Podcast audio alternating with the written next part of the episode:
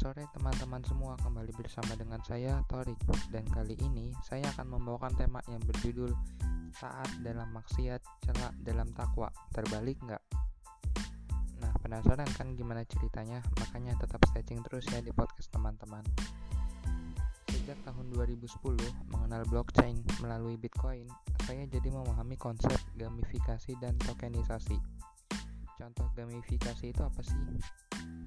Di Gojek ada gamifikasi, di Shopee ada gamifikasi, dan di Indosat Ooredoo ada gamifikasi.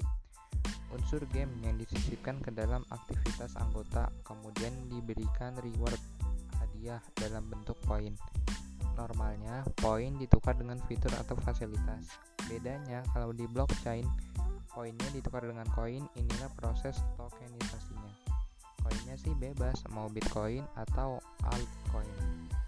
Nah, ibadah juga begitu kan, sholat wajib dapat pahala, sholat jamaah lebih tinggi pahalanya, sholat jamaah di tiga masjid suci lebih tinggi lagi pahalanya, sholat duha dapat pahala, sholat sunnah dapat pahala, dan sholat tahajud dapat pahala. Sholat, sholawat, puasa, sedekah, zakat, wakaf, kurban, umroh, haji, semua itu ada hitungan pahalanya. Itu juga contoh gamifikasi. Kenapa Allah buatkan kita gamifikasi? Karena kita manusia punya akal pikiran. Baru deh kita nanti dikasih poin, bahkan diaudit atau dihisap dengan sempurna. Baru nanti di tokenisasi, masuk neraka atau masuk surga, mau kekal di neraka atau mau kekal di surga, karena ada yang digodok dulu di neraka kemudian diizinkan masuk ke surga gitu teman-teman. Jadi sekian dulu dari saya, jangan lupa untuk terus mendengarkan episode saya selanjutnya. Mohon maaf apabila ada salah kata dari saya, saya ucapkan terima kasih.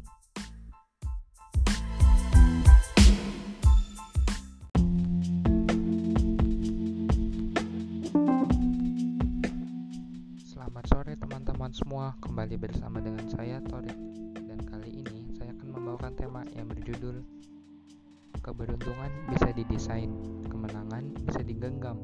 Nah, penasaran kan gimana maksud dari ceritanya? Makanya tetap stretching terus ya di podcast teman-teman. Oke, keberuntungan bisa didesain, kemenangan bisa digenggam. Setiap tahun saya selalu sangat berusaha mengejar malam Lailatul Qadar. Bahkan persiapannya sudah mulai di setiap hari. Hari iya, saya selalu baca surat Al-Qadar setiap hari dalam sholat. Saking seriusnya saya mengejarnya, itulah cinta. Cinta sama malam seribu bulan, ya harus dikejar.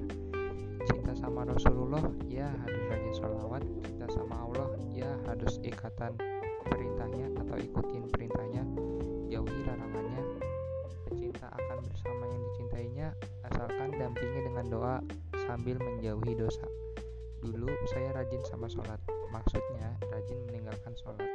Makanya mau kejar Lailatul Qadar supaya dosa-dosa sholat saya bisa tertutupi.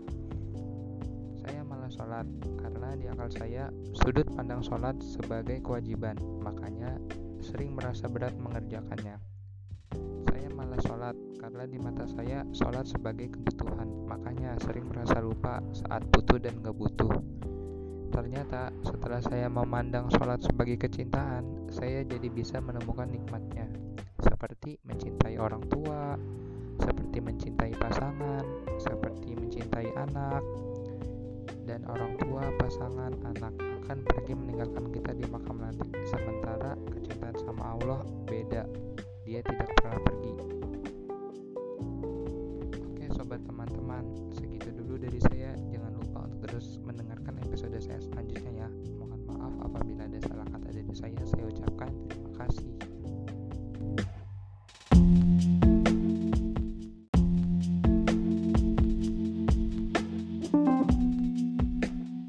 Selamat sore teman-teman semua, kembali bersama dengan saya Torik, dan kali ini saya akan membawakan tema yang berjudul Keberuntungan bisa didesain, kemenangan bisa digenggam.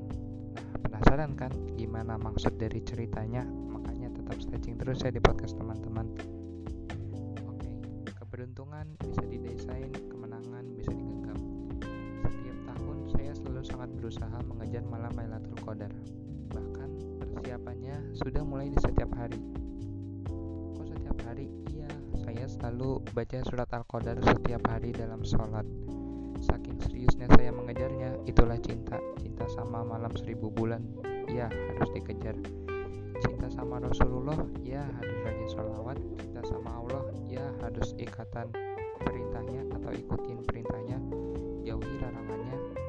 Pecinta akan bersama yang dicintainya, asalkan dampingi dengan doa sambil menjauhi dosa. Dulu saya rajin sama sholat, maksudnya rajin meninggalkan sholat.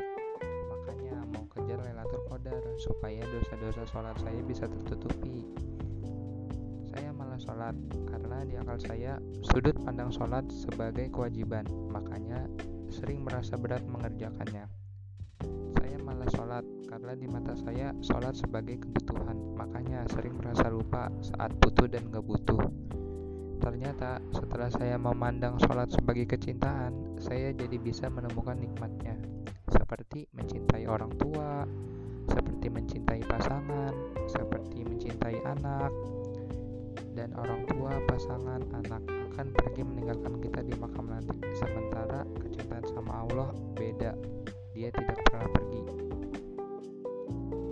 Oke sobat teman-teman,